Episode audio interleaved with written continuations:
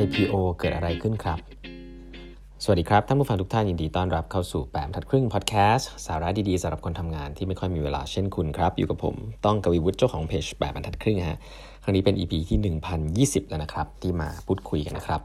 ก็ยังพูดคุยกันต่อถึงหนังสือ The Power Play นะฮะ ที่บอกถึงบุคลิกของอีลอนมัสได้น่าสนใจในหลายแง่มุมนะฮะแง่มุมหนึ่งซึ่งอีลอนมัสน่าสนใจมากก็คือหย่ากับภรรยาหลายคนมากนะครับอีลอนมัสเนี่ย เคยพูดกับภรรยาที่หย่าคนหนึ่งนะครับ ที่ชื่อว่าจัสตินว่า um, if you were my employee I would fire you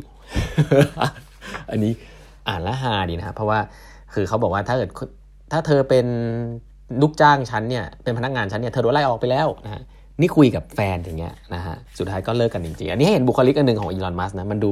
คือดูคือเก่งแหละ แต่ก็ดูน่ารักดีนะหลายๆเรื่องงงๆ นิดนึงครับ อย่างที่บอกครับตัว Tesla Roadster เนี่ยเป็นเป็นเป็น vision ที่เอาออกมาวางให้คนสนใจก่อนนะพวกรถสปอร์ตนะแต่ถัดไปที่สำคัญมากคือ Tesla Model S นะฮะคือเป็นซีดาน มีคนถามอีลอนมัสครับว่าคุณว่าซีดานโมเดล S เนี่ยมันต้องเอาไปแข่งกับใครนะอีลอนมัสตอบว่า vision ของ Model S ในตอนแรกสุดนะฮะคือ Beat 5 Series ครับคือให้เทียบกับ BM Series 5 แล้วก็ต้องดีกว่ามากๆนะครับก็คือว่าไอ้ Tesla Model S เนี่ยจะต้องดีกว่า BM Series 5 ผมว่านี้ vision ชัดเจนดีนะ ถ้าเกิดทีมทีมเห็นภาพก็อ๋อโอเคคนจะต้อง perceive ว่าราคาดีกว่า รูปลักษณ์สวยกว่าดีกว่าซีรีส์5ทำให้ซีรีส์5นี่ไม่มีเหตุผลในการซื้อเลยนะครับ ซึ่งผมว่า vision เขาชัดดีนะครับ แต่ vision อันนั้นเนี่ยก็ต้องมาพร้อมกับเงินถูกไหมทีนี้เขาก็เริ่มไปหาเงินแล้วฮะได้ได้เงินจากหลายที่อยู่นะ หลังๆเนี่ยเขาบอกว่าช่วงนั้นโชคดีนะ ได้รับเงินลงทุนจากบริษัทอีลอนมัสเนี่ยที่น่าสนใจคือจริง ๆ ได้ได้รับเงินลงทุนนะบริษัทเทสลาเนี่ยช่วงที่อยู่ใน private นะยังไม่เข้าตลาดทรัพย์ได้รับเงินลงทุนจากบริษัท Daimler ด้วยนะ Daimler คือบริษัทรถยนต์ที่ใหญ่ที่สุดในโลกนะฮะของของของอเมริกาเนาะมีหลาย ๆ แบรนด์เลยที่อยู่ใต้ Daimler Daimler เนี่ยลงทุน 50 ล้านเหรียญนะครับได้มาตั้ง 10%เนี่ยผมว่านี่ Daimler นี่น่าจะรวยมากนะเพราะว่าได้ 10%หุ้นในเทสลาเนี่ยด้วยเงินแค่ 50 ล้านเหรียญเนี่ยถือว่าถูกมากนะครับตอนนั้นก็คือ อย่างที่บอกอะทางเทสลาค่อนข้างลำบากกันเนาะก็จะจะเจอเหตุการณ์เหล่านี้ค่อนข้างเยอะนะครับอีกบริษัทหนึ่งฮะที่จริง ๆ แล้วสุดท้ายลงทุนลงทุนกับเทสลาด้วยนะ ก็คือโตโยต้าฮะคืออีลอนมัสเนี่ยไปคุยกับโตโยต้านะฮะในปี 2010 นะไปคุยกับอากิโอโตโยดะเลยนะฮะ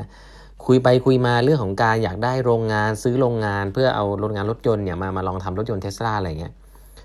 เออไปไปมาเหมือนโตโยดะอยากจะลงทุนครับอีลอนมัสก็บอกว่า เออ น่าสนใจนะ เขาบอกว่าการที่ได้รับเอออันนี้ก็เป็นวิธีหนึ่งของสตาร์ทอัพนะ คือเหมือนกับการให้รับเงินลงทุนแม้จะเป็นบริษัทคู่แข่งนะ แบบโตโยต้าอย่างเงี้ยแต่ได้รับเงินลงทุนจากโตโยต้าเนี่ยในเชิงขององค์กรมันดู valid ขึ้นมาแล้วมันดู solid มากเลยมันได้รับการยอมรับอะไม่ได้รับเงินลงทุนจากโตโยต้าเนี่ยโตโยต้านี่แน่นอน place เขาเรียก place small bet ว่าเอ้ยเผื่อเผื่ออีลอนมัสจะ work ใช่ไหมก็จะได้ไม่ไม่หลุดไม่ไม่ไม่ตกหล่น แต่อีลอนมัสเนี่ยได้สิ่งที่ได้มาคือ valuation ครับ คือได้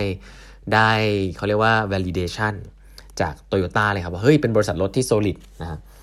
ได้เงินลงทุนด้วยนะฮะจากโตโยต้าด้วยงั้นทั้งโตโยต้าทั้ง Daimler เนี่ยจริงๆ แล้วก่อนเข้าตลาดเนี่ยเป็นเจ้าของบริษัทเทสลานะ อันนี้คือผมก็เพิ่งรู้นะ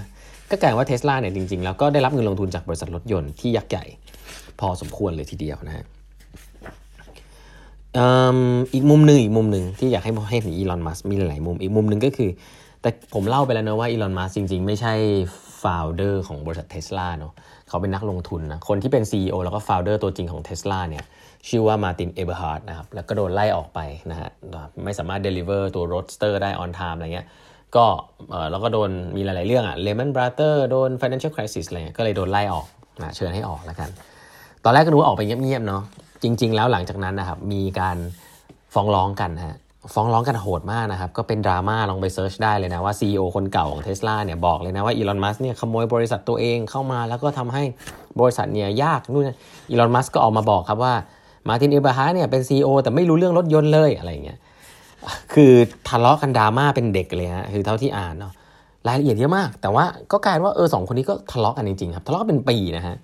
จนกระทั่ง settle กันได้แล้วก็ออกมาชื่นชมกันในตอนท้ายครับ ตลกมากเลยครับคือคือหนังสือเล่มนี้มันมันบอกรายละเอียดละเอียดก็ผมก็ไม่ได้ตามอะเนาะแต่เห็นภาพว่าคนเอ่อแนวอเมริกันเนี่ยบางทีแบบโอ้โหเขาสู้เขาสู้ยิบตาเนะเวลาเขาจะ settle ด้วยก็ settle ง่าย ก็เนี่ยฮะบริษัทเทสลาช่วงนี้คือช่วงที่เจอ financial crisis แล้วก็หาเงินครับ raise เงินลงทุนนะครับ ก็สุดท้ายครับเทสลาสิ่งที่ต้องทำก็คือต้องฝ่าย IPO ครับเทสลาเนี่ยพยายามที่จะฝ่าย IPO นะฮะ แล้วสุดท้ายก็ file IPO ได้นะครับในในในในปีรู้สึกจะสัก 2010 นะรู้สึก 2010 นะ ถ้าจำไม่ผิดนะซึ่ง IPO ของ Tesla เนี่ยจริงๆ แล้วต้องถือว่ามีแบงค์มาช่วยเยอะมากนะแบงก์โกลแมนแซกนะครับ ซึ่งเขาบอกว่าเป็นอะไรที่โหดมาก เขาบอกแบงค์แบงเกอร์บอกว่าไม่เคยเห็นใครก็ตามที่อารโกนขนาดนี้อารโกนขนาดนี้คือไม่เคยเห็นใครที่แบบ ทำไมถึงแบบแบบยิงแล้วก็แบบโหดแล้วก็แบบเอาแต่ใจตัวเองใช่ว่าเอาแต่ใจตัวเองแล้วกันนะฮะคือรู้สึกว่าเป็นคนที่เอาแต่ใจตัวเองมากนะครับแล้วบอกอีลอนมัสเนี่ยปฏิเสธที่จะทำพิชธรรมดาออกไปรถโชว์นะแบงเกอร์บอกว่าให้ช่วงนี้เป็นช่วงไซเลนต์พีเรียดนะ อย่าไปพูดอะไรที่ไหน ตัวเองก็ไปเกาะไปออกรายการทีวีอย่างเงี้ยนี่คืออีลอนมัสนะฮะก็เห็นภาพว่าเป็นคนที่มึนๆดื้อๆงงๆนะฮะแล้วก็ จริงๆ ผมเพิ่งอ่านหนังสืออันนี้นอกเรื่องนะนิยสาร Time of the Year นิยสาร Time ปีนี้ให้อีลอนมัสเป็น Person of the Year นะ